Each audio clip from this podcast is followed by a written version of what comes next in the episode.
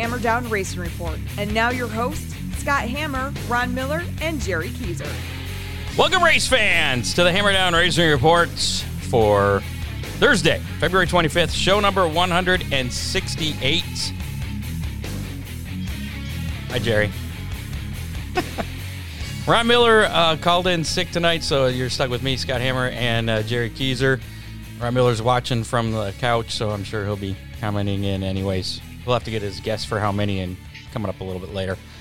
Um, speaking of which, last week's how many how many uh, inches of snow are going to be left out in front of my race shop? We'll have the answer coming up. And uh, you have something going on for that, don't you, Jerry? Yeah, t- uh, tonight's uh, how many winner that once we announce that they're also going to get a prize pack courtesy of Tim Sims, Tim's Dirt Track Simulators here in Lima, Ohio. I'm on location again this evening here at the Hillbilly High, High Banks, the home of Tim Sims. Uh, thank you to Tim and all his crew for having me in tonight. Uh, always fun to be over here, hang out, and uh, drive the simulators. And do you actually do you get to play? Do you play before we actually start? I didn't tonight, but normally, yeah, normally I'm in the cars. I, I was over here last night till uh, about midnight racing with Tim. And is is it called playing a simulator, or is it? Are you sim- are you simulating? We're, we're, racing. We were racing against uh, guys like Mason Hannagan, Randy Hannagan's son.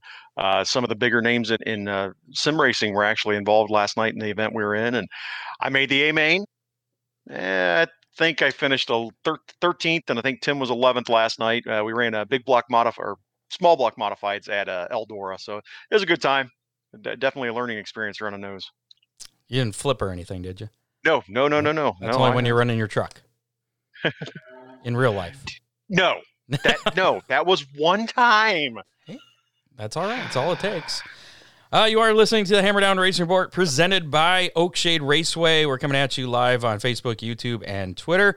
Uh, you can also check us out, of course, on uh, any podcasting platform. I'm always finding new ones. Every once in a while, I'll just find some weird, obscure one and do a search for Hammer Down Racing Report. Oh, there we are. Cool. Not sure how it happens. It just does. But uh, Apple Podcast, Spotify, Google Podcast, you can find us there. Uh, make sure you uh, follow us on Twitter if you haven't yet at Hammer Report. Follow us on YouTube. Like us on Facebook. Uh, whatever you need to do. It's all good. If you miss any of that, check us out at hammerdownracingreport.com for uh, information on all that stuff. Tonight on the show, we're going to be speaking to Jake Steele, the uh, safety director at Kalamazoo, Kalamazoo Speedway. It's easy for me to say. And he's done a he's done a bunch of uh, other things as well. We're going to be talking uh, about safety in in racing here in just a little bit. Um, also coming up, I'm not sure where, where Jerry's going. Jerry's leaving. It's okay. Two, two, seconds. Trying to help Tim out with something. okay. Uh, go through our uh, sponsors real quick. Make sure to uh, support our sponsors. Uh, they're the ones that make the show possible. Of course, Oakshade Raceway. We're the fastest meet to race. Uh, make sure to check out their uh, website and follow them on Facebook too. OakshadeRaceway.com. Uh, be on the lookout for that 2021 race schedule. Should be coming out soon. Real Geese Silhouette Decoys, the most technologically advanced goose and duck decoys ever produced, and they're made right here in the U.S. Check out realgeese.com or give them a call 419 800 8100. Millstream Speedway. Um, weather, circum, COVID. There's been all kinds of stuff. He's still fighting through it though. Uh, sp- schedule just released uh, for for Millstream Speedway looking forward to it. He's got some uh, some big events coming up. Check it out at uh, millstreamspeedway.net. And uh, first race, May, uh, or the first weekend in, in May, second weekend in May. First weekend, April 11th and 25th of the Test and Tunes. Um, I don't have the schedule up yeah, right now, but I remember those two dates for sure. But that could be a good weekend to maybe go on location. Maybe go head up the mill stream and go check out one of the Test and Tunes and Maybe I talk to Maybe. Scott. Yeah, I'll have to talk to yeah. Scott about that. We'll, that. That might be a good. Yeah, it's close for you too, isn't it? Yeah, yeah. We're, we're, it's right in the middle between you and I, so that, that works out. All right, Big D's Pizza and Clyde. Don't forget, you uh, have a chance to win a Big D's uh, Pizza uh, with tonight's How Many. We'll tell you about that coming up a little bit later. Uh, give them a call 419 547 1444. And of course, Ron Miller Race Cars in uh, Lambertville, Michigan. He's got race cars, parts, safety equipment, service, everything a racer needs. And uh, like I said, he's watching now. Feeling under the weather. He didn't have much of a voice when I was uh, talking to him earlier, so he's so he's laying on the couch. He'll probably fall asleep. We'll probably help him fall asleep. That's what we're good for. Uh, because we're so organic. Yeah, a couple things. Every time I hear that, I think of like food. And that's you. Anyways, uh, we got had some racing action this past weekend. Jerry, uh, why don't you tell us about that, and then we'll Absolutely. then we'll talk to Jake here, who's uh, waiting patiently in the wings. All right. This week's racing roundup on the Hammer Down Racing Report brought to you by Tim Sims, Tim's Dirt Track Simulators. For all your sim racing needs, contact Tim in Lima, Ohio, 419 234 6628. This week's racing roundup, the Drydene Extreme Dirt Car Series in action with Ross Bailes nursing a damaged late model to victory after getting collected in a late race accident along with then leader Matthew Nance Saturday night at the Lakeview Motor Speedway. Nance and Bailes got their positions back for the restart with Bailes getting by Nance for the win. Chris Madden earned his second series win on Sunday at Cherokee Speedway in South Carolina. Next up for the Extreme Dirt Car Series, Modoc Raceway in South Carolina on Saturday. In NASCAR action, Ben Rhodes survived a triple overtime finish Friday night at the Daytona Road Course to win the NASCAR Camping World Truck Series Brake Best Select 159. 18 year old Ty Gibbs won in his Xfinity Series debut in the Superstart Batteries. I'm surprised Saturday he's night. 18. Have you seen him? I know. I thought he was 13 or 14. I, I was. I met him a couple surprised he was years ago. I guess he would have been 16 then. He still looks. And I was surprised he was 16. Well, Christopher Bell's the same way, and we're going to talk about him too. I He mean, it- could be 18 though, maybe. Yeah, I don't know. We'll s- s- take take a look at the pictures, folks. Tell me what you think about Christopher Bell. Uh, He he definitely looks young. Uh, speaking of Christopher Bell, he picked up the Cup win uh, after chasing down uh, Joey Logano late in the O'Reilly Auto Parts 253 on Sunday at the Daytona Road Course to earn his very first NASCAR Cup Series win. Big win for the 20 team. I look forward to seeing a lot more out of him.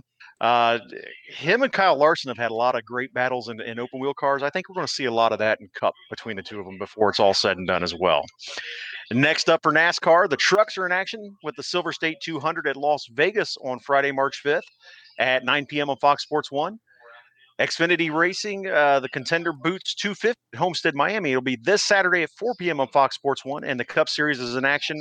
Dixie Vodka 400 at Homestead, Miami on Sunday at 3.30 on Fox.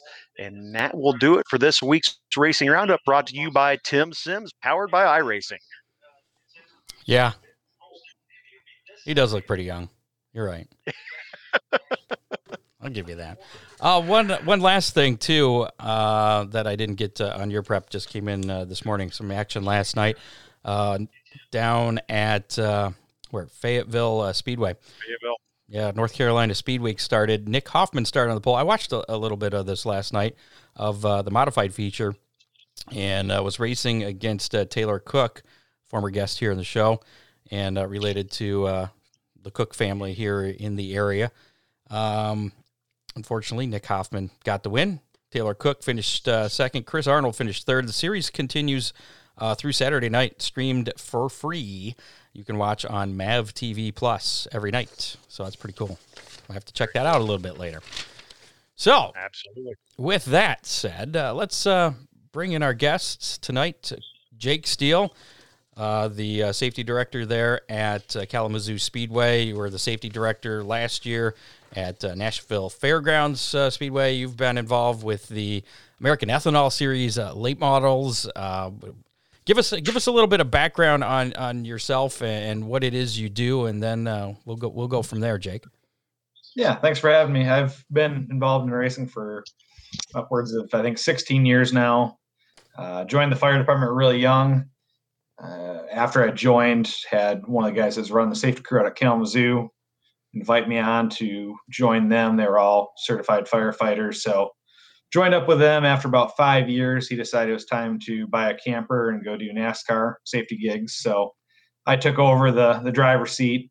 Did that for for you know since then um, but then got tied up with american ethanol crew for a while doing the modifieds late models as well as doing nashville last year for the fairground speedway uh, we actually got a season in uh, which was fortunate with covid uh, restrictions obviously but kalamazoo we didn't get one so alongside that we, we developed a training program which is kind of how we got pretty well known uh, over the past couple years been doing trainings down at pri and uh, kind of all over the Midwest. So that's that's kind of how it all started, and and we didn't really expect the program to take off like it did. The first training we did was a, a four-hour training at the Speedway, just hands-on, not real formal. Um, Now, was this a fast forward, for, is this a Hmm. program you developed then? training program? Yeah, yeah. So it started off as a program we developed. Uh, we hosted it for a couple years under our our program. Uh, we went down to PRI, got tied in with the SFI uh, Foundation, put together a, a, certified short track incident response program. So it's certified across the country now. Uh, all the responders that get trained in it get a patch that goes on their fire suits, just like an SFI tag. So the theory theory on it is, if I go work safety at your track and we're both certified in the same thing, we we know we have the same knowledge. So that pro that's really helped the program take off. And in that time, we've accumulated some simulators. We got a rollover simulator that allows us to put drivers inside of it, turn them upside down, have them practice getting out, which is good for the drivers if they've never been upside down before. But it's also good for safety crews to a experience what it's like to be upside down, but b see how to get someone out efficiently. Um, a couple years later, we developed our uh, cutter, as we call it. It's an extrication simulator where we can actually we have the jaws of life mounted in the engine compartment, so we can go to any track, teach them how to cut the roof off a car, and backboard the patients out. Now, do you, uh, do you take these with you, or, or do they have? Do people have to come to you? No, we, we take them everywhere. Okay. Um, we've taken the simulators down to Nashville. We've taken them down to PRI the last couple of years, all over Michigan. Uh, I have a little map going of everywhere it's been. We've already got some events booked this year uh, coming up. Some in Wisconsin, some down in Indiana. So we'll take them anywhere. The the flipper is actually mounted on a, a, dual axle trailer, and it's it's super easy. We we hook up to it, and we can be set up in five minutes. And uh, we'll usually springtime during open practice, testing tunes. We'll go to tracks and let drivers just hop in and, and see what it feels like, um, and work with the safety crews a little bit.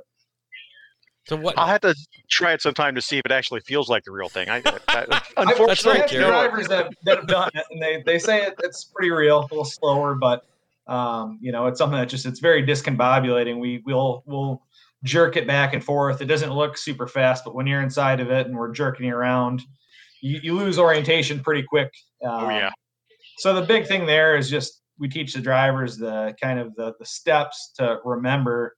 Uh, we have it a lot. Usually we get two, three rollovers a year at Kalamazoo, and we try to tell them uh, at our speedway if if they don't, they're not in danger. If there's no fire they can see, we'll be telling them on the receiver if there is. Um, just to stay buckled up. We'll be there in a few seconds, and then we'll get you down. Or we prefer doing the NASCAR roll where we leave them in the car. We can roll it over in a controlled roll and set the car right down. Um, and for anyone that's unfamiliar with it, we have a bunch of videos on our Facebook of both trainings and the live thing at our speedway. Uh, we used to make my wife ride in the back seat of the truck and take videos for us.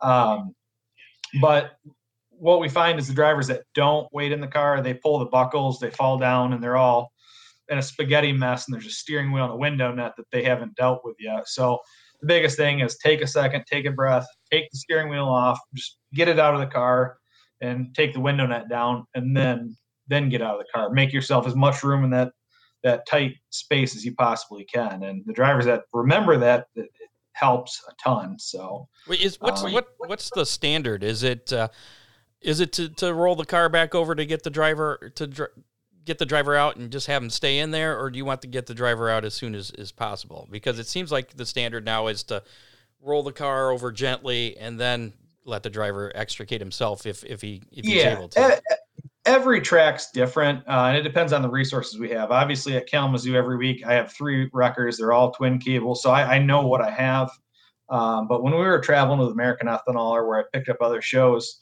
you don't always know what wreckers you're going to have so if you have a single line wrecker, it's not going to do any good down at PRI, one of the companies we train with, they actually have like a giant inflatable airbag where it hooks with a leaf blower and they can blow it up and then flip the car on that and then let the air out. Um, but we prefer the driver staying in if you know if if they're not hurt, rolling them over, it's going to be best to let them get out under their own power instead of them trying to get out upside down. Uh, again, if the car's on fire or there's there's heavy uh, fuel around the area, we'll we'll take them out upside down, but there is some risk associated with that. But also at the same time, if if we feel the driver has um, any type of injury where we don't have time to roll them over, we'll absolutely take them out upside down. So there's there's a whole kind of uh, list of steps that we go through pulling up on the scene, and usually myself and, and the passenger, who's our EMS uh, when we're working safety, the EMS person will be kind of looking at the driver safety. I, as the driver, will be positioning the truck for the fire suppression, but then I immediately start looking at what we got to do to roll it over and if it's going to be possible. Um, but generally, we, you know, at the beginning of the night, we check all of our wreckers, make sure they all work.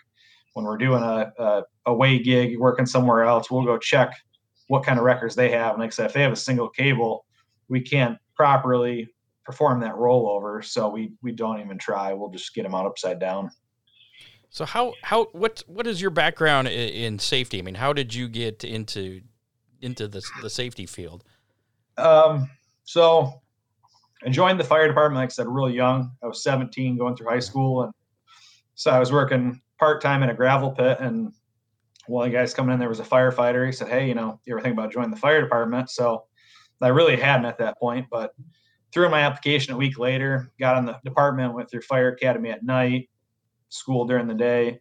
After fire academy, I had always been into racing as a young kid. My dad built a bunch of race cars with a bunch of different teams and enjoyed it. Uh, hadn't really thought about the, never thought about the track safety aspect of it. It was just never anything I considered. And Kalamazoo's always been known to have a really good safety crew uh, for 30 plus years now. So one of the guys on a neighboring fire department said, Hey, you ever thought about doing track safety? And I had never gave it a consideration, but I said, yeah, I'll try it. And got out there and I got addicted almost immediately. Um, you know, getting paid to watch racing and, and have some fun while we're at it. was a good time. So as I, I, took over the, the director role, I found hiring staff is pretty hard um, because you have to find people that are uh, passionate about racing. We brought on firefighters that don't have the passion for racing, so they don't last very long. But finding people that are good at track safety was getting harder and harder. And then that's when we discovered there really wasn't a track safety program for anybody. So the first year we, we did a training, it really wasn't a, we never thought it was going to become a training program that was going to become a company that would be traveling and doing it at PRI. But within five years, all of a sudden we're doing four or five talks at PRI with all of our simulators and realized that there, there just wasn't a, wasn't the, the opportunities for the short track safety crews. Um, and so the first year we had, I think, six, eight people, not many. We just threw on Facebook, hey, come on out if you want. Uh, fast forward to two years ago, we had 55 people in the class. It was a two day, 16 hour class. It's every one of them got certified in, in short track racing through SFI. Um, so they get a patch, they get their certification, then they get a flash drive that we've always said nothing track safety wise is top secret all of our forums and stuff we have, I'll email to you. You can take Kalamazoo Speedway off and put in whatever speedway, and we're going to tell you everything that we know, and we're going to share everything we know. So something that really cool that SFI did was they give everyone a flash drive that they could take home with them with the entire PowerPoint, all the presentations, and all of our forms and documents. And so that way, it's just everybody's learning and expanding that growth. Now, how can uh, people get in touch with you if uh, if they're interested in in this uh, training program? Yeah, uh, the easiest way right now is our Facebook, Kalamazoo Track Services. Uh, we're working on a website right now. I have a web developer that's, that's making us a new site right now. It's going to be focused on the training as well as our, our racing schedule. Um, and then me personally, all my contact information's on the Facebook page, but my email is Kalamazoo Track Services at yahoo.com. Uh, so that's generally an easy way to get a hold of me uh, or just through the Facebook page. Okay. Now, what uh, what do you uh, what do you think of uh, today is probably the most important piece of uh, safety equipment uh, for for a driver? Uh, besides common sense, well, you know, none of them have that. So yeah, yeah, no, it's. I mean, honestly, the, the I it's hard to say one piece that's more important than another. You see drivers that they can go out there and win track championships, and they go up on victory lane and they have holes in their fire suits, obviously that's not going to do them any good. But head and neck restraints are big, and, and honestly, I think for a lot of tracks, fire suppression is a, a key thing. You never know what tracks have um, or how close the nearest fire department is, stuff like that. So a fire suppression system is, I think, pretty crucial to have, as well as just again that knowledge of if you get upside down, the car's on fire, you got to walk through in your head kind of what to do. Um, and and a lot of drivers they've never considered that. They never considered taking the wheel off and the belts off. But um, obviously that and just making sure all your stuff is in check. If you you get in a wreck and and you smash up your helmet pretty bad, either it needs to go in and get checked out by SFI, or you just need to scrap it and get a new one. Um, and and you see that where there's there's more and more cases of that of people actually putting on Facebook. I think now as you're starting to see it, you know, helmets getting rocks in it, dirt track, stuff like that, cracking their helmets. Two years ago at Kalamazoo, we had a sprint car hit the wall. And the driver hit his head and it, it cracked his helmet uh, straight down the center and then across it. And it, it did exactly what it was supposed to. Um, wow. And he ended up making a full recovery, you know, but that was very fortunate. There, you know, he had some some broken bones and some spinal injuries that he had to deal with for a little bit after that. So, um, but as far as uh, safety equipment goes, like I said, I, I, don't really.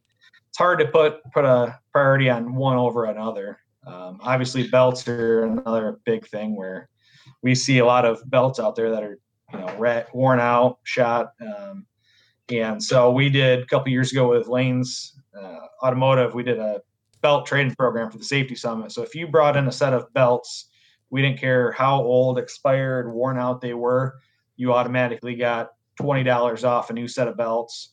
And then we took nice. those belts and we were able to put them in our simulator so we can actually have safety crews work on cutting belts and we can, you know, show them what they, they do under heat, stuff like that. And so I got, I think, 80 sets of belts in the garage right now because ready for last year's trainings and they obviously all got shut down. So uh, we're ready for this year. So I think I might be due for some new belts. So just saying. Yep.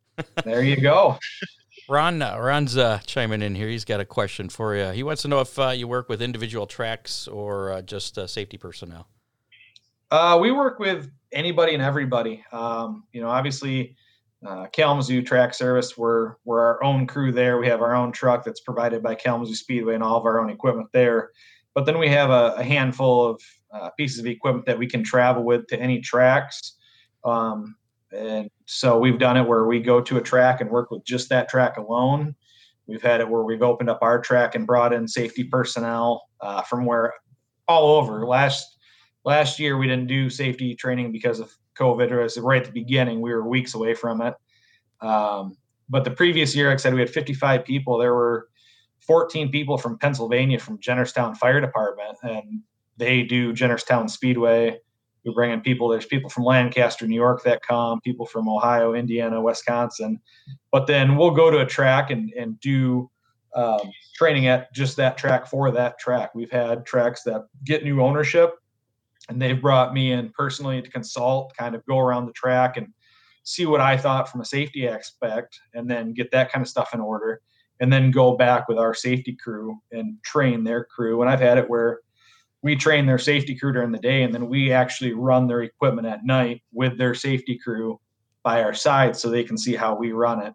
Um, that's a real weird feeling sometimes trying to, to get the handle of other tracks.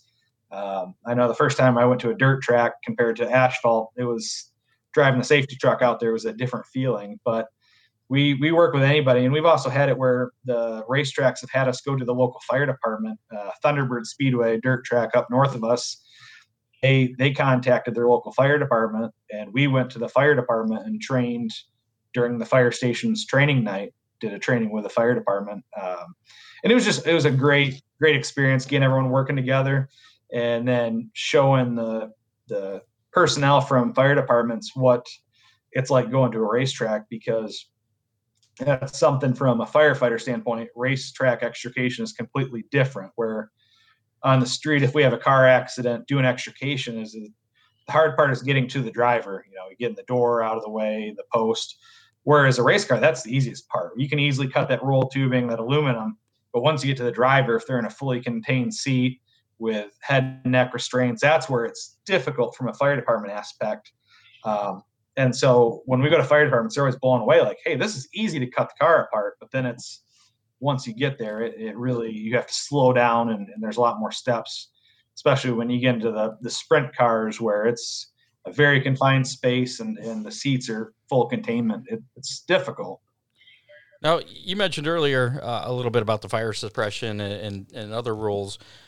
Do you think that uh, somebody needs to kind of come together and create maybe a standardized set of rules for for local tracks. You know, we were mentioning uh, before we came on how Eldora has uh, the fire suppression system rule in place uh, for mm-hmm. all their classes there, and other tracks uh, you just need a fire extinguisher and you're and you're good. Uh, what what's what's your uh, thoughts on that? Yeah, I mean, definitely, you can't come up with one standard rule for all the divisions across the board, um, but for coming up with standards for each division, absolutely. Um, it's it's kind of like uh, ignition switches on cars. There's some tracks or series that say, hey, they have to be right here. So from a responder standpoint, we know how to get shut off their power.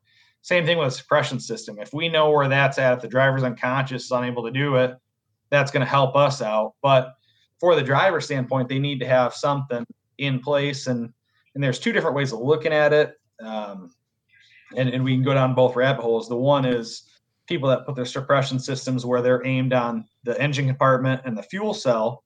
And they're like, hey, if I put the, the fire out, the fires, there's nothing in the middle that's really going to continue to burn, uh, which is fair. But my argument's always been you're upside down against the wall at the bottom of a track, and a car next to you is upside down, leaking fuel. And that fuel's coming down right underneath the roof of your car. That catches fire. Your suppression system is aimed at two spots away from you. So I, I it's hard to say which one's better. You know, on the driver's definitely the best. The drivers always hate it when they have to pull it um, because it's it, it, sucks to breathe. It really does. Uh, especially from a the safety crew standpoint, we we usually end up getting the most of it leaning in getting them unbuckled. But getting something where you know each division has X, Y, Z, and that's where it's important from a safety crew standpoint. If we have a division come in like CRA comes into Kalamazoo knowing what their safety protocols are. We had big rigs come into Kalamazoo, had semi trucks out there racing. And obviously, that's a whole new set of safety equipment that we had never seen, never experienced. So, as a safety crew, we get to the track even earlier that day and we spend a lot more time going through the safety equipment on those trucks. Um, and so fire suppression is one of the, the first things we ask is do you require it? What what size do you require? You know, is it just a 10 pound? Is it you see the little home kitchen ones that are just zip tied to the chassis bar, and that's all they have to have. Um, so it, would be nice to see more and more tracks start working together and and making rules that are standardized like they do for some rules packages for for the values and templates of the cars. Do you think uh, do you think all the tracks do or, or take all the necessary steps that they should as far as safety goes?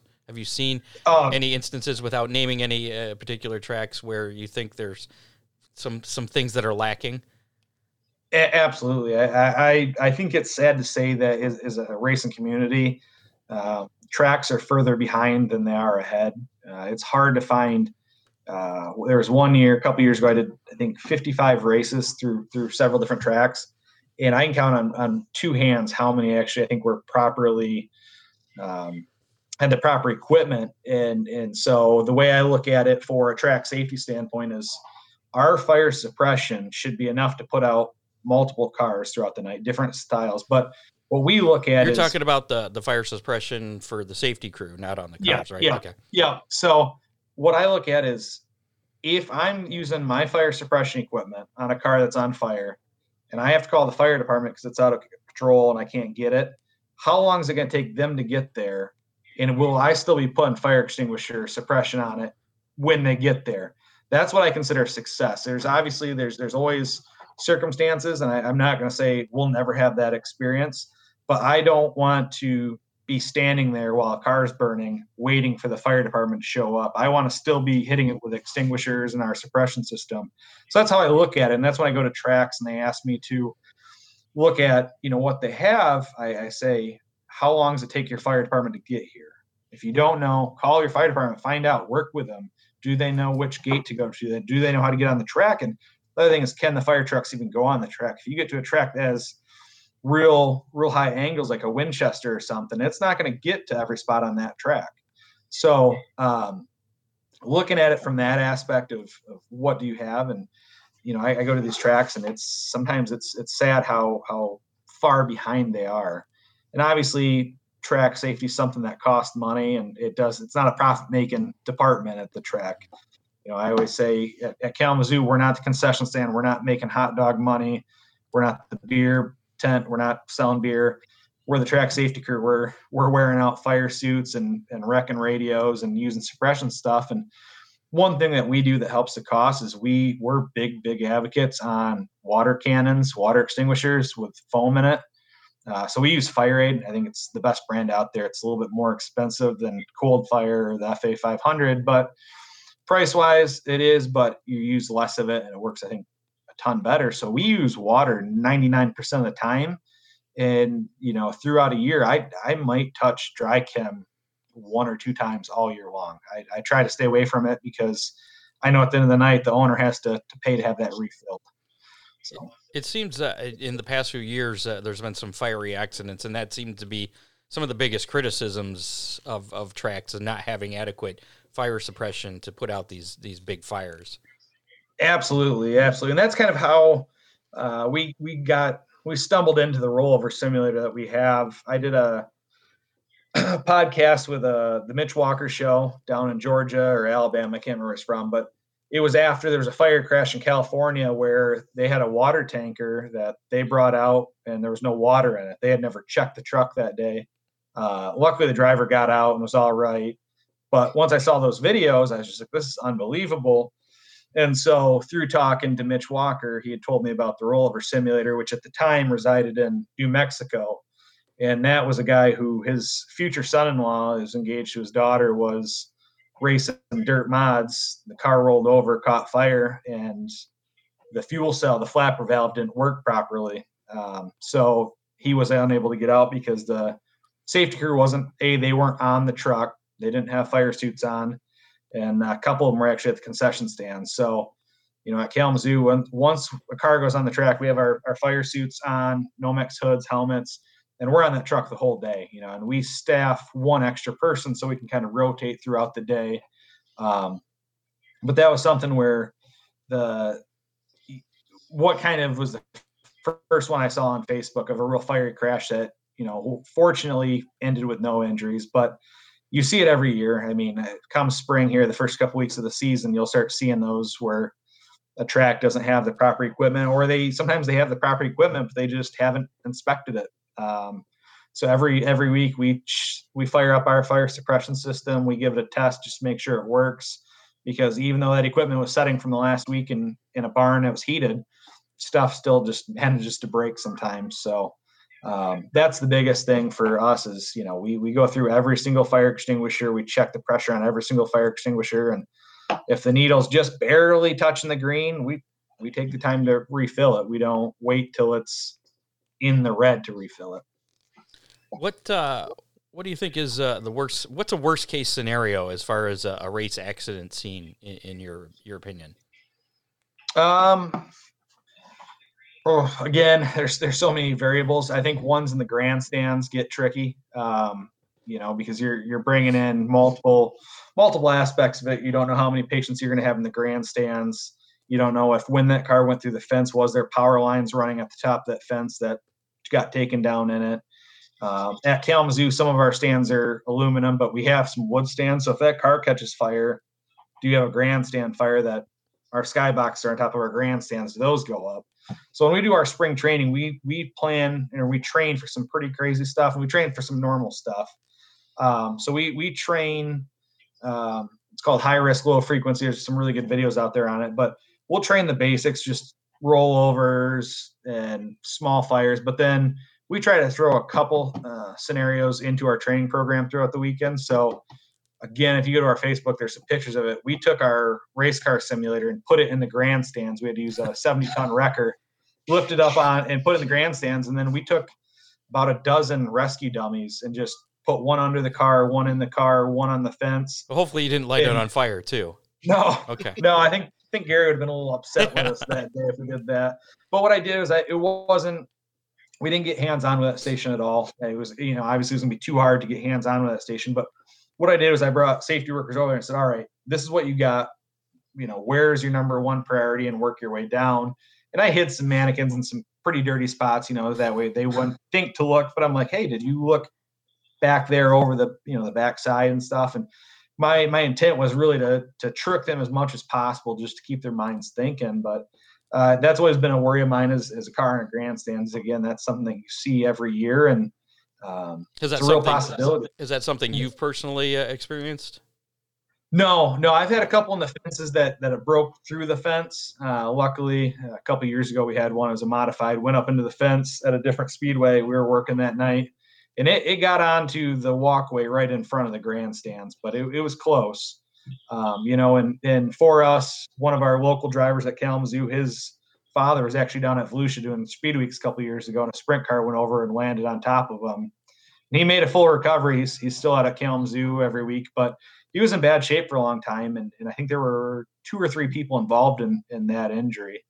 Um, you know, so for a safety crew where at Kalamazoo we have six workers a night, I can't handle if there's 20 people in that section of grandstands, and you know, you get your resources get worn out quick. Um, and it's something that you know I, I was trying to get to through the responders' heads that took the classes. You're not going to handle this by yourself. You're going to have to call the fire department, more EMS agencies, and to, to do that sooner than later, not to wait till the, the grandstands are on fire to go, okay, now I think I can't put it out. Yeah, and that's a that's a reason that myself, uh, Jerry, and other annou- track racetrack announcers, you know, harp on uh, people to stay away from the fence because you never know what's going to happen, especially when there's race cars on the track. Yep, absolutely. Anything can happen. Uh, we got some questions uh, coming in on the comments. We'll get to those in just a minute. Uh, one other question here for you: What's uh, what's the scariest incident that you've ever had to deal with? Um, And hopefully, it wasn't too grisly. I don't want No, any grisly no. stories. knock on wood. I mean, a lot of them have, we've been pretty okay with. You know, have, have turned out pretty okay. Um, we we've had a lot of scenarios. Nothing.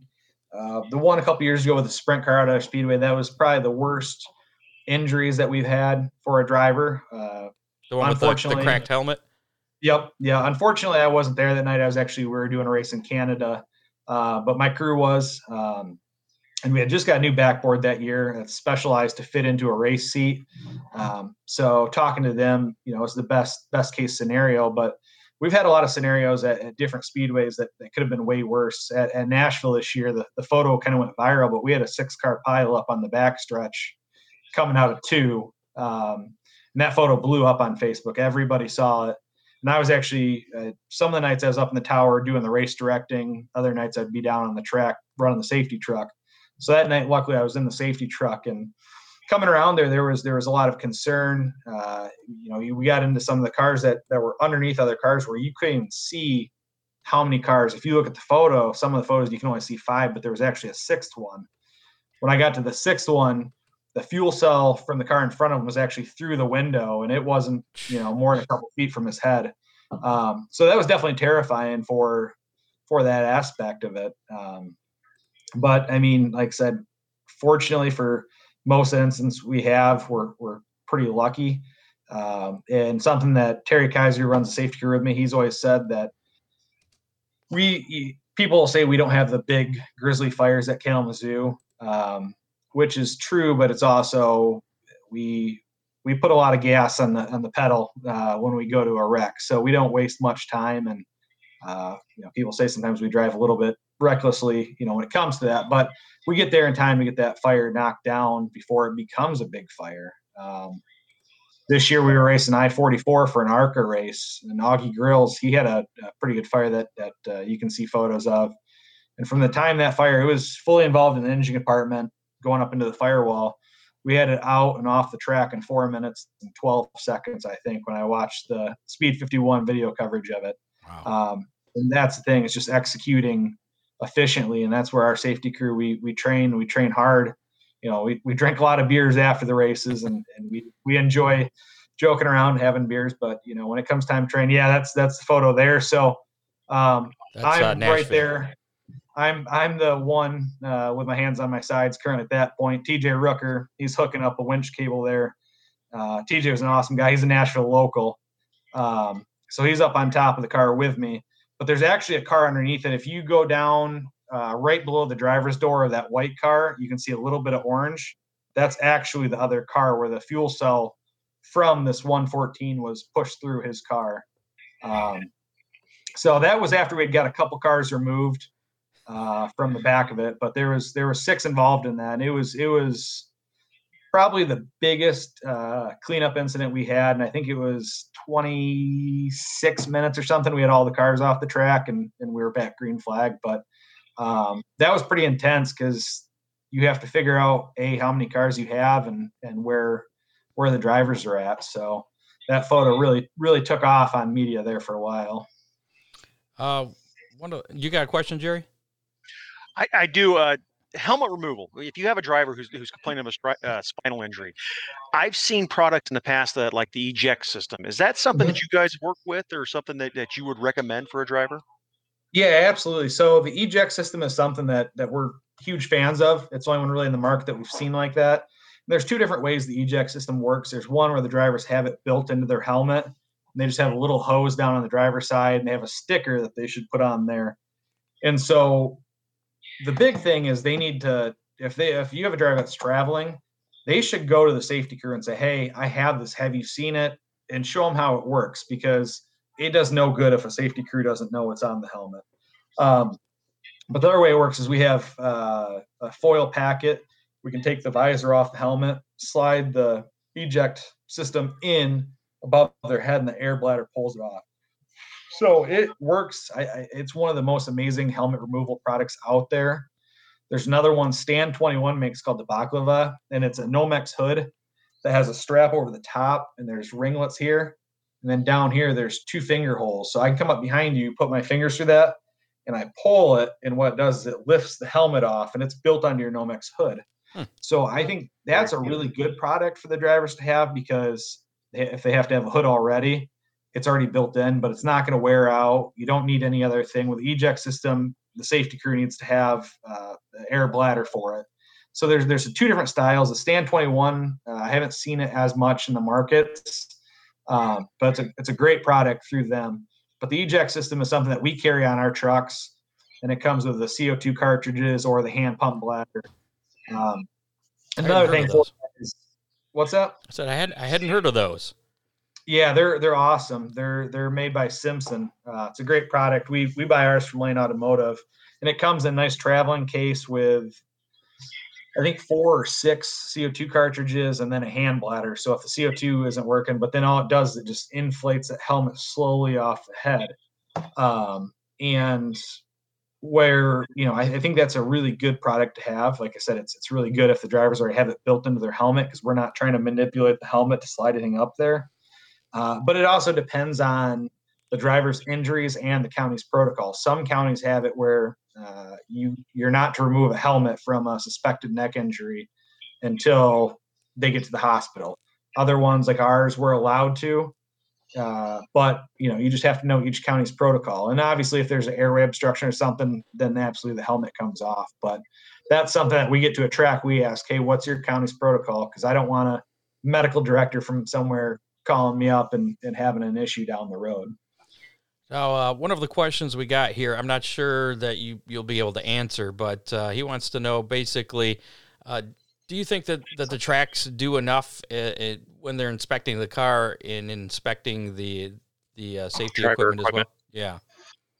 Some some tracks or some divisions, you see the traveling series do a pretty good job at it. Um, some tracks, no, absolutely not. At Nashville, we had uh, a guy that came. He resided up in Michigan for a long time. Uh, Jack Gritter, been around racing forever. He had a book, and every driver that came out to Nashville, he would go inspect all of their equipment, all the safety equipment, and they would get a sticker for that year. Um, and if they had something that was expired or something, then he would work on okay, you know, you can't race this week, or you can if it was right on the expiration cutoff, but you have to have it fixed by next week. So there's some some tracks and divisions that that do an amazing job, uh, and then there's some that that don't do anything. I've seen more tracks that don't perform a single safety function. I had a track one time. I messaged them, and I messaged them here about a year ago too, just kind of curious on what their safety um, standards were. And uh, a long sleeve T-shirt and gloves were a good idea. Was exactly what I was told by the owner.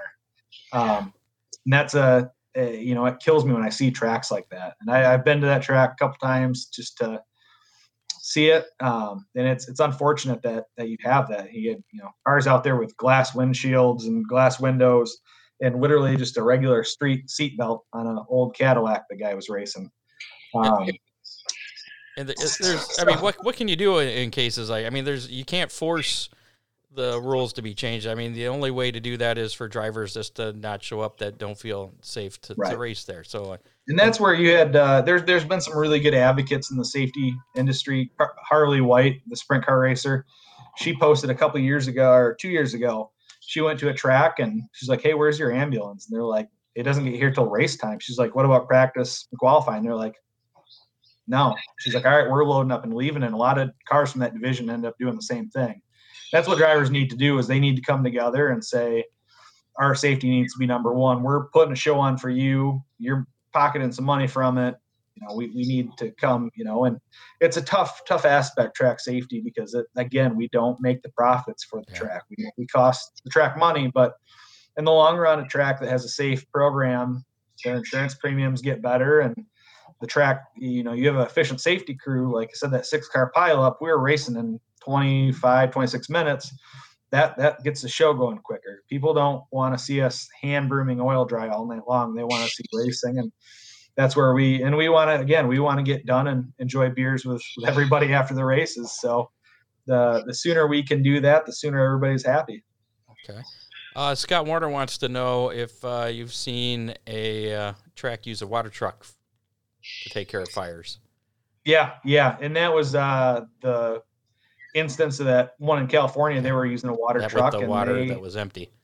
Yep, yep. Uh, and, and, some some have done a really good job at adapting the water trucks, where they've put on pumps and motors and, and built hose rolls onto it, and uh, that works. And then there's other tracks that just have a water tank with their their sprinkler system on the back, and they go, "Well, we got water there, but they don't have a way to get it on there." So, um, so know, it, it can be an effective thing if, if done right. Okay. Yeah, yeah. You just need you need you know you can easily take a water truck and throw a Harbor Freight water pump on it that can pump you know 50 gallons a minute and get some hoses and a spray nozzle and is it as good as a, a FireAde or an enforcer suppression system? Absolutely not. But is it gonna be better than the track that has nothing at all? Absolutely.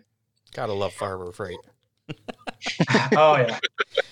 Uh, yeah, it's it's a go-to. One one last thing here. Uh, Jody has a, has a, a, decent idea. What do you what do you think of this? Uh, having uh, a label on the back of the helmet with name, blood type, allergies, etc.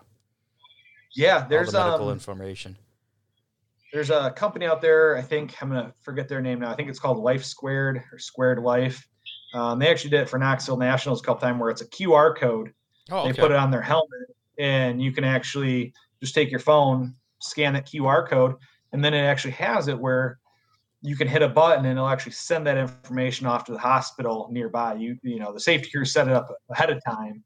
Um, that was a program that we worked with down at Safe or at PRI a couple years ago, um, and it was a fantastic program. But yeah, something with with their information on it, whether it's on their helmet or um, you know if they're doing a driver registration, if they have that on there, we take it, we get it in an envelope, and so we have a sealed envelope. So we're not looking at who has what medical condition. But if, if something happens, I can pull out late model car number 12, pull out that, open up the packet, and have that information at hand because the more information that we know, the better. Um, and that's we we we're real fortunate at Kalamazoo. A lot of the drivers respect us, and so they'll come and tell us like, "Hey, I had an injury this week, just just so you know," and, and they'll explain it or, or talk us through it.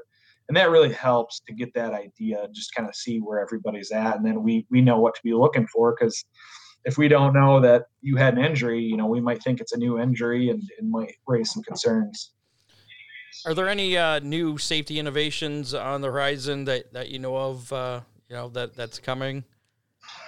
You know it's it's hard to say. Uh, you know i'm hoping the eject system kind of continues to take off and becomes a thing the med board uh, it's the the medical backboard that we have out of Kalamazoo. It's been out for a bit, uh, but it's not really it's not in every safety crew yet. But it's a short, uh, just spine length backboard with a strapping system. It's called uh, Med for Med- uh, Motorsports Extrication Device. Uh, and that's a great product because the seats again are so tight to get a driver out of it's extremely difficult. So that's a product that I, I highly recommend. It is expensive, um, so that's where safety crews need to start a GoFundMe or some kind of sell some T-shirts to to raise some money for it. But something that's not going to wear out overnight. It's carbon fiber. Um, it's tough as can be. We use it for all of our training, so we use it nonstop on the training grounds. But then we throw it in our truck and we use it on Friday and Saturday nights. Um, and that's a great product. And then I would say FireAde and Enforcer, they're they're making some amazing fire suppression products out there. One of the things they have is a, a aerosol can that comes in different sizes 16 20 and 22 ounces but for your trailer stuff like that and we've actually had a couple drivers that race kalamazoo that had them and they, they've saved them from burning their trailer down at the end of the night they leave a rag on something they shouldn't um, and it's a little aerosol can that that's really effective yeah, I was talking to a track promoter just the other day who was uh, thinking about making it mandatory to at least have a, uh, a, fire extinguisher in your trailer, you know, for for all the yep. racers. Which I was like, ah, I guess that is a pretty good idea. Makes sense. Yeah, and you see, I, have seen a lot last year. I got a bunch saved on my my uh, computer of, of tracks that had trailer fires. You know, they something happens, the trailer catches fire, and, and they're in line with a bunch of other trailers, becomes a row of black caps pretty quick.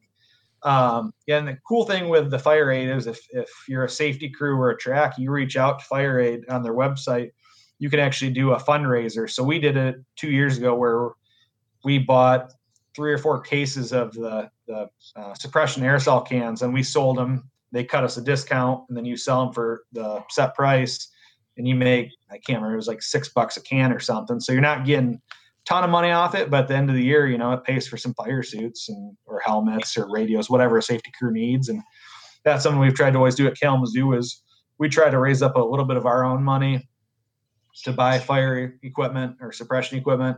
And then, you know, we go to the owner. And so between the two of us, because I could easily go to him and say, Hey, give me more money, give me more money, give me more money.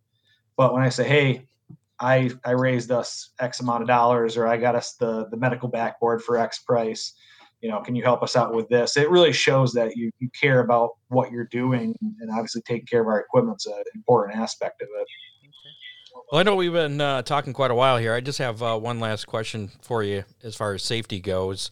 Uh, what are your thoughts on all classes at the local tracks mandata- making mandatory uh, Hans devices? I, I'm 100% for that. Um, I know drivers are not, uh, and, and, promoters and stuff. They're they're worried about losing the drivers. But if all tracks say it's mandatory, guess what? When that driver says I'm not going to race here because you're making me do it, they can't go down the road and race at the next track. And that's what it's going to take for for something like that to happen. Is owners and promoters have to band together and say, if you're going to race in these divisions, you have to have these. And, and whether it's Hans brand or the next gen, something like that, where a similar product, you know, you could open it up. Some kind of uh, hidden neck restraint. Yeah, absolutely. I, I, think the neck rolls need to go, uh, and, and, we need that's what I use. New, you know, and that's, that's what we have for the simulator. It works good, but you know, I, I think we've seen that the Hans devices they work, and so I, I think that's absolutely something that they they need to move toward. And it's 2021, and and we're still killing race car drivers every year, and a lot of times they're from unfortunate circumstances where a Hans device would have saved them or a fire suppression would have saved them. Um, you know, racing is not a cheap sport, and part of it is the safety equipment. So drivers don't mind spending a bunch of money for some shocks that'll shave off a couple tenths of a second, but when it comes to something that could save their life, all of a sudden you're ridiculous for acquiring it. So. So Ron Miller, if you're still listening, uh, put in the comments how much uh, one of those uh, devices would cost uh, through Ron Miller Race Cars, just out of curiosity, or a price range, whatever you want to give us. Uh, Jake, we appreciate uh, the time. It's been a pleasure talking to you. you're going to be working Kalamazoo this year. Any other tracks that you'll be around, or just Kalamazoo this year? Uh, you know, Kalamazoo's going to be the primary this year. We got 33 plus events, so we're going to be pretty busy out there, but I'm hoping to pick up some other events. I, I always enjoy when the phone rings and someone says, "Hey, you want to come come work with us?" I I uh, always feel like the days of thunder scene pulling on a motorcycle with my gear bag and, and going to work. So um, that's something our, our whole crew's passionate about. We we love going to other tracks and, and working with other workers. So we'll we'll we'll be you know wherever this year. Uh, like I said, we're we're real excited for 2021 and hopefully we get some more racing in this year. Again, what's uh, your Facebook uh, page so that people can find you? Kalamazoo Track Services is our Facebook page. Like I said, we'll have a website up here. I'm hoping within a couple weeks. We're we're just putting some finishing touches on it now. Um, and then Kalamazoo Track Services at yahoo.com. Um, we always are willing to travel, train people, uh, put together classes, and we'll we'll do an SFI certified class anywhere. Uh, we can we can put that together pretty quick. Cool. And there's uh, there's the cost uh, from from Ron. So yeah, those can get uh, pretty pricey there for the head and neck restraints. Well, Jake, we we appreciate it. Thank you uh, for uh, giving us the time tonight. Yeah, absolutely. Thank you for having me. All right. Thanks, Jake. Thanks. Take care. Jake Steele, the uh, look at you. You're big now, Jerry. There we go. Now we're even. Jake Steele, track safety director there at Kalamazoo Speedway. Pleasure uh, talking to him. Uh, most of the comments saying, yeah, money well spent. If you can't afford uh, the safety stuff, you shouldn't be racing. So, yeah. I have to talk to Ryan and get one of those. Uh, something I've been meaning to talk about here. We got some uh, race news to get to before we get to the how many and a chance to win a uh, Big D's pizza. Big D's Pizza. And the prize pack is for the winner tonight, not for tonight's how many gets. That's correct. Got okay. That's correct. So one th- one thing I've been forgetting to mention is Rick Eshelman. You know Rick Eshelman? Okay. Yes, I do. Voice of the uh he's what with the uh, World of Outlaw late models World now. Outlaws. He used to work at Oakshade years ago. He used to do Toledo Speedway. Uh, he did Eldora. I've worked with him at Millstream, and he is a guy that does not do social media. He was never on social media. A few weeks ago, he pops up on Twitter. I'm like, Rick Eshelman is on Twitter. He's tweeting about uh, World of Outlaws and stuff. So, um, everybody go follow Rick Eshelman on Twitter. Because I just find it funny that he, for I wonder what I want to know what happened. We're gonna have to talk to him to see if he was pressured into uh, creating a Twitter account or what. Because he was, he's one of those guys uh, that's you know a little bit paranoid of, of that kind of stuff. Great guy though, great guy. A little Um, old school, but yeah, very very, old awesome. school. And he'll and if, if you need a joke, he'll have one for you, and it's usually really colorful. We should have a special R-rated edition of the Hammer Down Racing Report. We'll have him on, and we'll just have him tell jokes the whole time. we, we can have him. I could probably bring in Tim Nichols. He, he would love to tell some R-rated jokes with us. Okay. Well, well, consider that. Why not? We need a we need an R-rated show every once in a while. Uh, another thing, uh, an update on the best of Toledo that we were bugging everybody to vote for us last uh, fall. For the uh, winners, I guess are going to be announced. Hammer after dark. no, I was laughing at the his flip phone died. That, that's why he's. Yeah, yeah. We'll call that the Hammer After Dark for the radio. Yeah, I'm gonna get him. Anyway, best of Toledo I results should thought be. that was a totally different show. Yeah, yeah, that's uh. Best of Toledo results are coming out next week, so we'll find out who uh, the best podcast in Toledo uh, through the Toledo City paper deal is. Uh, Right so, here. Yeah, it's been a while. and we Hammer haven't- Racing Report. I hope so, but I don't know. It was just cool getting nominated. We appreciate that.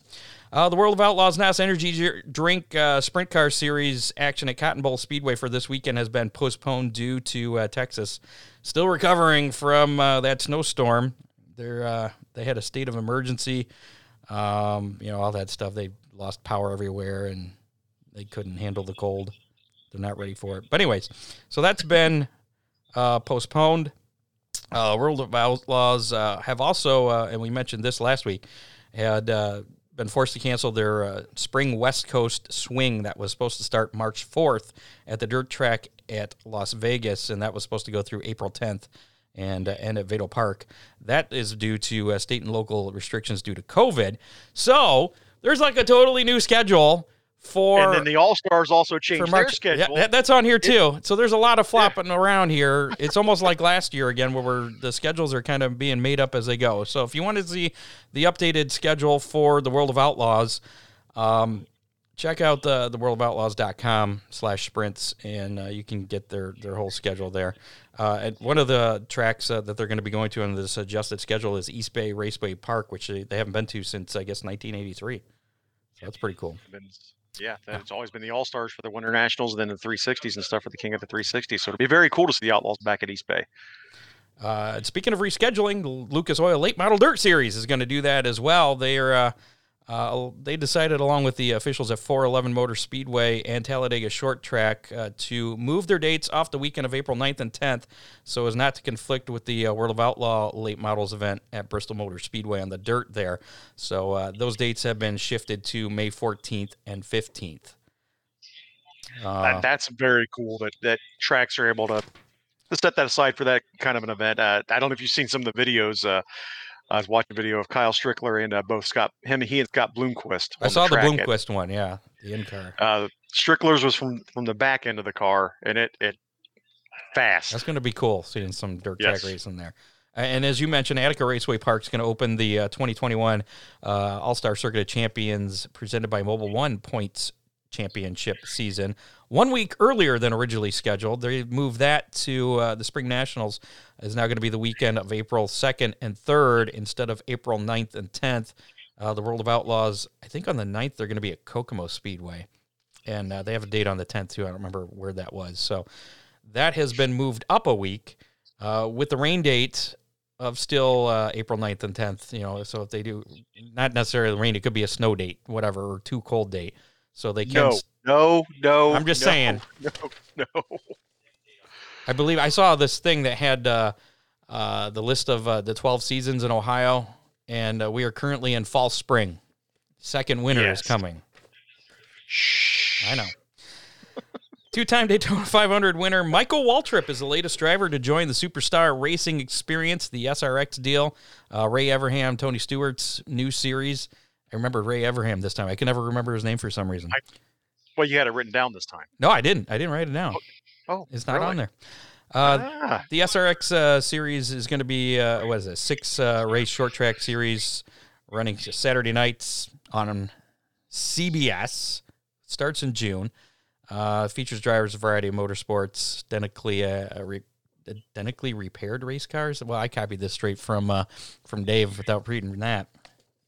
identically prepared race cars, and uh, you know Waltrip's in there along with uh, what do we got? Uh, Tony Stewart, Tony Kanaan, Paul Tracy, Bobby Labonte, Willy T. Ribbs, Bill Elliott, Ernie Francis, Marco Andretti, and uh, Helio uh, Castroneves. So a lot of guys. It'll be uh, interesting. Yeah, it's going to be very interesting. A lot of personality lot of there too. Personality, a lot a lot of different. Uh,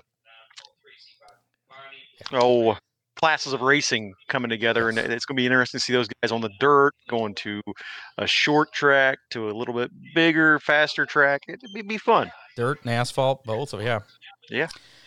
Dale Earnhardt Jr. owned the uh, or owned joined the ownership group of the uh, IndyCar Music City Grand Prix, becoming the most recent addition to an elite group of owners that uh, includes Justin Timberlake, Stanton Barrett. I used to love Stanton Barrett just because I used to like saying his name, Standon Barrett. Stan Barrett. He's a he's a stunt car driver too, and a former racer. Yes. Uh, a number of other uh, famous or uh, popular big names, not necessarily popular, but big names in uh, the ownership of that three day event will be staged on a temporary 2.17 mile Grand Prix circuit in downtown Nashville and around Nissan State, the uh, Nissan Stadium campus. The course will cross the Cumberland River via the Korean Veterans Memorial Bridge, making the Music City Grand Prix one of the only events in motorsports to cross over a major body of water. I hope they have high walls and fences there. I don't want to see any cars splash in the water. Sounds like a bad movie, though. Uh, speaking of IndyCar, fans will be permitted at this year's Indy 500. They were actually permitted last year, but Penske decided just to say, no, we're not going to have any because it was a very small percentage uh, that they were allowed. Um, the exact number of fans for this year's Indy 500 has yet to be determined. So, be nothing like the, like the old days with you know 400,000 running around. Yeah, but and I believe that it's going to be back in its traditional date of Memorial Day uh, weekend this year. As it should. It, it was cool that they did move it, you know, and still get it ran yeah. last year, but it, it, you know, stinks not not having the month of May, the build up to it. So uh, that Bristol Dirt Nationals deal is getting pretty big. Yeah. Kyle Larson, he's uh, going to be running a late model there among some other uh, NASCAR Cup drivers. Uh, that's going to be leading up to the uh, Truck and Cup Series event there on the last weekend of March. They're going to have uh, the Bristol Dirt Nationals before that. I believe what they're having late model sprints. uh, They're having modifieds. I think uh, Modifieds, yeah, kinds of- compact, you name it. They're they're running a, a full blown bash event with every kind of race car they can get, and and, and I like it. I, I Yeah. think it's going to be an opportunity for a lot of guys that have never had the chance to race there to get a chance and to, to see with dirt on it, and it's also going to help the track for the Cup cars because NASCAR is going to need that track to be as packed tight and for those heavy possible. cars. Yeah, I'll- I'll- Exactly. I'm curious to see if it's going to stay together with the heavy cars wearing and tearing on it. I, I think they're pretty prepared. I've seen them putting lime and everything else in it. Uh, uh, just the videos, like I said, I've seen uh, the Strickler and, and Bloomquist. It looked like they've got a really good surface to work with. Uh, they should uh, just uh, leave it dirt. I'm sure Ron would agree with that. I have no argument with that. Okay. Jonathan Davenport and Kyle Busch are going to be teaming up to uh, run a late model in that uh, Bristol Dirt Nationals again. That's uh, March 19th and 20th. Uh, also uh, joining Kyle Larson will be Joey Logano running a late model. He ran uh, uh, modified down at uh, Florida during the, the speed Yeah, weeks they're- there. they're- yes. and uh, so he's going to be running a late model there. So you got at least three Cup drivers that are going to be participating in the uh, Bristol Dirt Ma- Nationals on uh, March 19th and 20th. So that'll be pretty cool. I, I doubt Yeah. anything that they uh, learn from uh, the late model translate into the Cup cars. Be Very little. Other, like, be like driving a four wheeler and then a truck, semi truck. Probably not going to translate much there. Did you hear about Daniel Suarez in the uh, Daytona road course race on Sunday? What happened to him late in the race?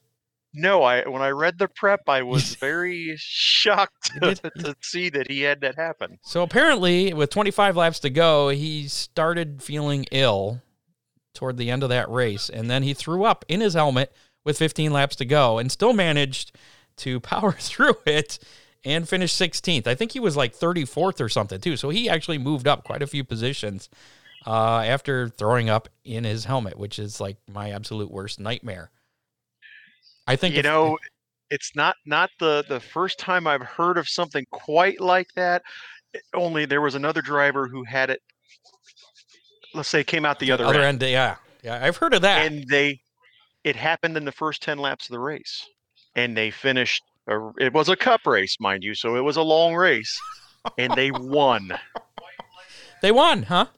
They won who was it? took them a, i am not going to divulge that but i just say that it took them about 15 minutes from the end of the race to get to victory lane because they had to make a pit stop with a trailer and change Ah, uh, fire stop. suits Different kind of pit stop. I get it.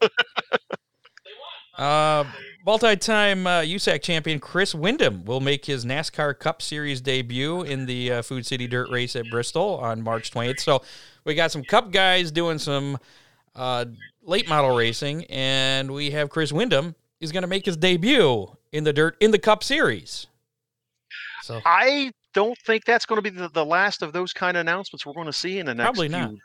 weeks I, I i look to see uh, quite a few dirt guys getting a shot and i i hope they do well Uh, that race is going to be March 28th, uh, and he's going to be driving the Rick Ware, Rick Ware Racing. 15. easy Yes. for you to s- The Rick Ware Racing number 15 is uh, And going to be his vehicle. this is where the, the the charter charters and cup kind of bums me out because it's only going to give four or five guys a Yeah. chance from the outside to get into that race. Uh, that that's why I am a big fan of the Dirt Nationals and, and, and doing you know the truck race and stuff there. So me maybe a few other guys will get a shot, but I, I, I think they're missing the boat by not letting it be an open qualifying and letting some other guys have a shot at it. Well, one thing that is cool that they announced yesterday is the uh, format for the races for Bristol Motor Speedway on the dirt. They're going to have qualifying races for both the truck and the Cup Series, which is kind of cool. Uh, yeah. no, no, no last chance race or anything like that. Unfortunately, it, ju- it sounds like it's just going to be qualifying races to set the lineup for the main events. Uh, those are going to be. They're going to have four of them, 15 laps each for uh, both the trucks and the cups. Going to take place on Saturday uh, for both the cups and the truck series, uh, March 27th, starting at 4:30 with the trucks.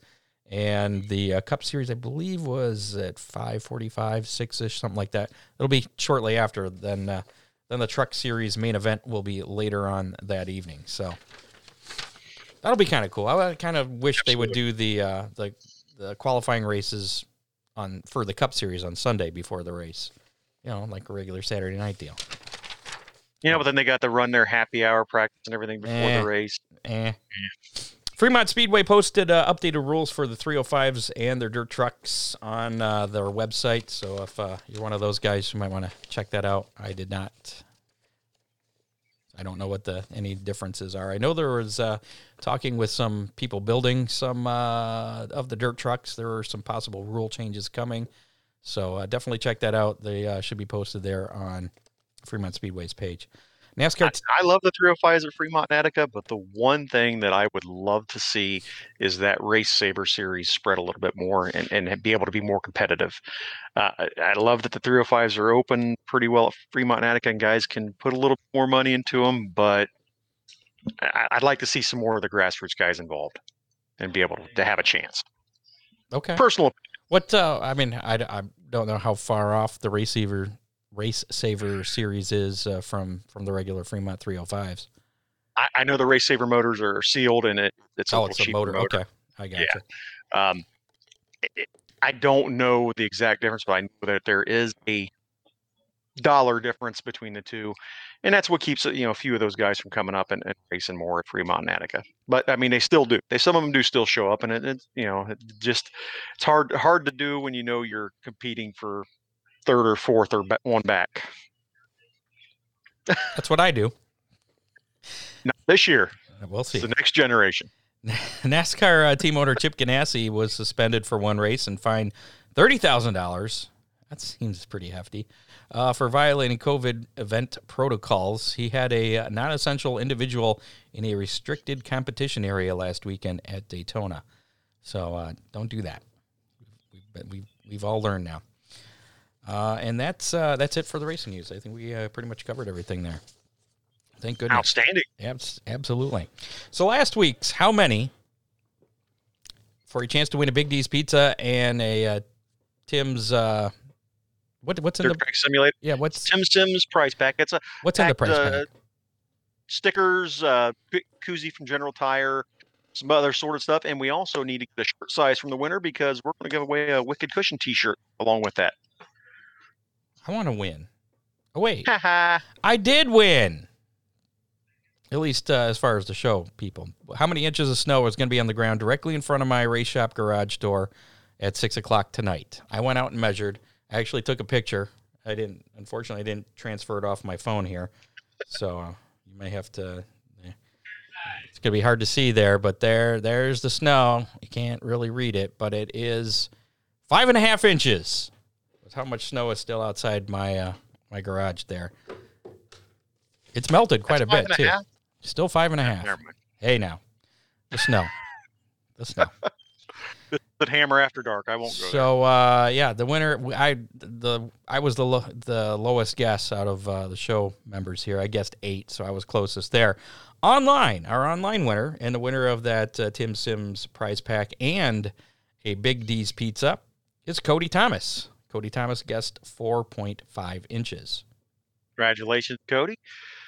Make sure you get a get with us on the the price back and uh, get so we get your address and a shirt size so we can get you taken care of.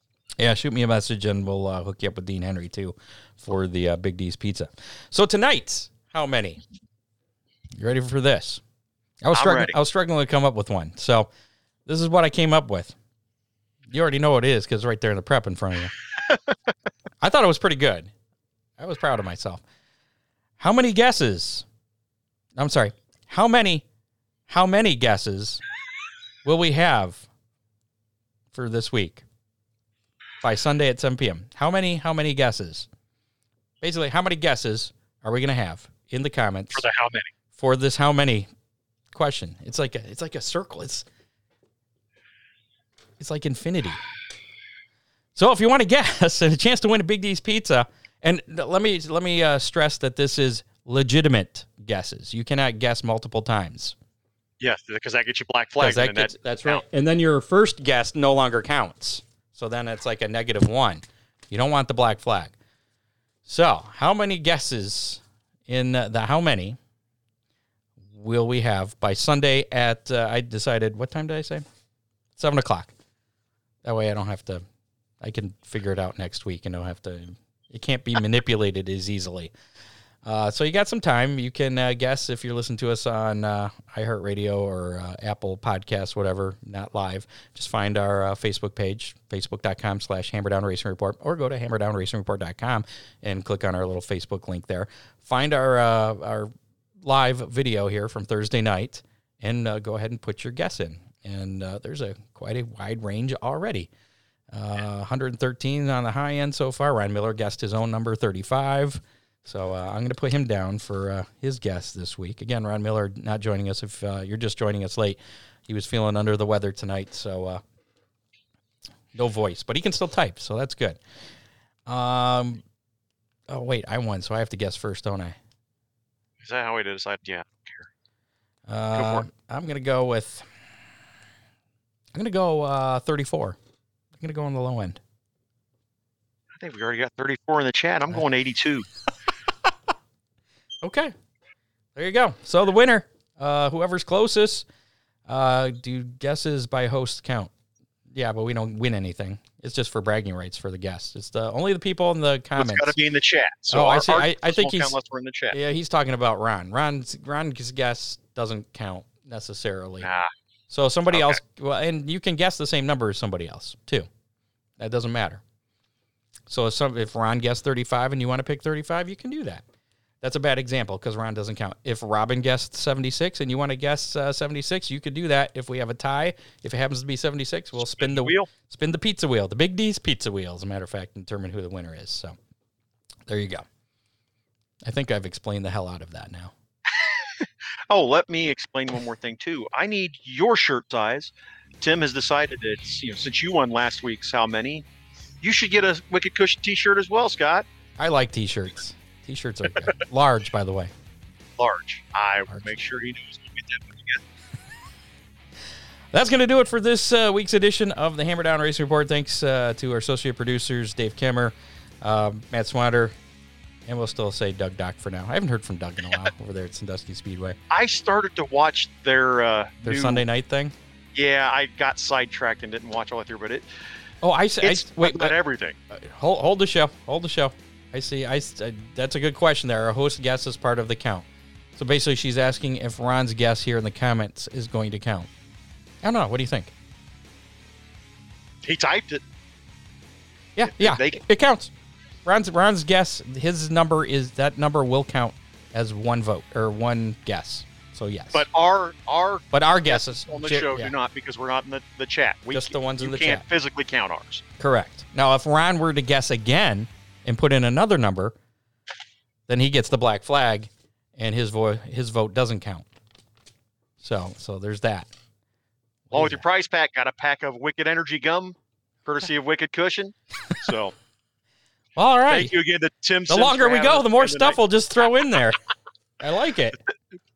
Thank you again, Tim Nichols, Tim Sims, uh, Tim's Dirt Track Simulators. Make sure you check him out. Tim Sims, powered by Ice iRacing on Facebook. Uh, big things coming from Tim Sims. Just keep your eyes open. We got some big things coming, and uh, we look forward to seeing you again here real soon. We would have to have Tim on the show sometime. Talk about the Sims. Absolutely. Uh, next week on the show, we're going to be talking to Andy King about uh, the Dirt Track Truck Series.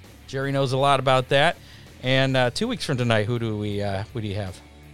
Ernie Woodard, driver of the Zero One stock car and UMP modified. Uh, Ernie did getting into the UMP modified game just recently and actually went down to Florida this year to compete for the first time and had a pretty good run. Brought his car back in one piece. Looking forward to talking to Ernie, the multi-time uh, track champion at Eldora Speedway, multi-time winner of the Keyser Memorial at Limaland Speedway, Limaland Motorsports Park as well. Oh, something I forgot to mention.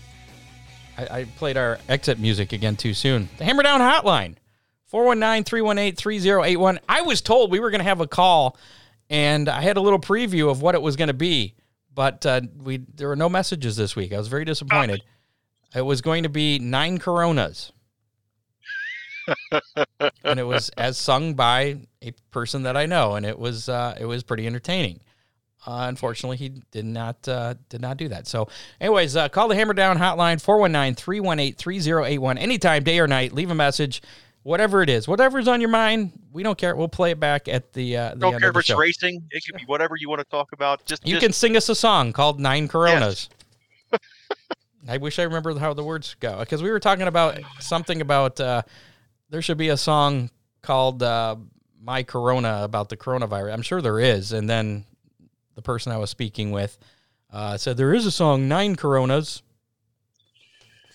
And he's Oh, like, no. after nine Coronas, she looked like somebody after nine. Corona. That's all I that sounds like that might be part of Hammer After Dark too. It but could I, I, be. don't- I, I digress. Well, after that, uh, thanks again to our sponsors associating uh, with our badness. Oakshade Raceway, of course, uh, our presenting sponsor. Appreciate all the support from them. We're the fastest meet the race. Looking forward to uh, getting that schedule coming out soon and getting out to the track. Uh, Real Geese Silhouette Decoys. Check them out at realgeese.com or call 419 800 8100. Millstream Speedway, first race May 9th. Looking forward to that. The roar of the engines back there down at that Findlay power plant. Big D's Pizza and Clyde. 419 547 1444. Big Nut Burger, all kinds of. I mean, they got everything there. Any, any, like, and I'm super picky, and there's probably 30 things that I could eat there. Oh, he's even got for the for the keto crowd, the low carb cr- crowd. He has his keto pizza. Uh, I haven't tasted it yet, but it looks delicious. I've got to get up there and try that. And uh, finally, Ron Miller Race Cars, 734 856 7223. Hopefully, uh, Ron will be feeling better. He'll be with us next week. Join us uh, next Thursday, 7 o'clock. We out. Say goodnight. Good night, There you go. Okay. Bye bye. Bye bye. You have been listening to the Hammer Down Racing Report, available on demand on iTunes, Google Podcasts, Spotify, or your favorite podcasting platform.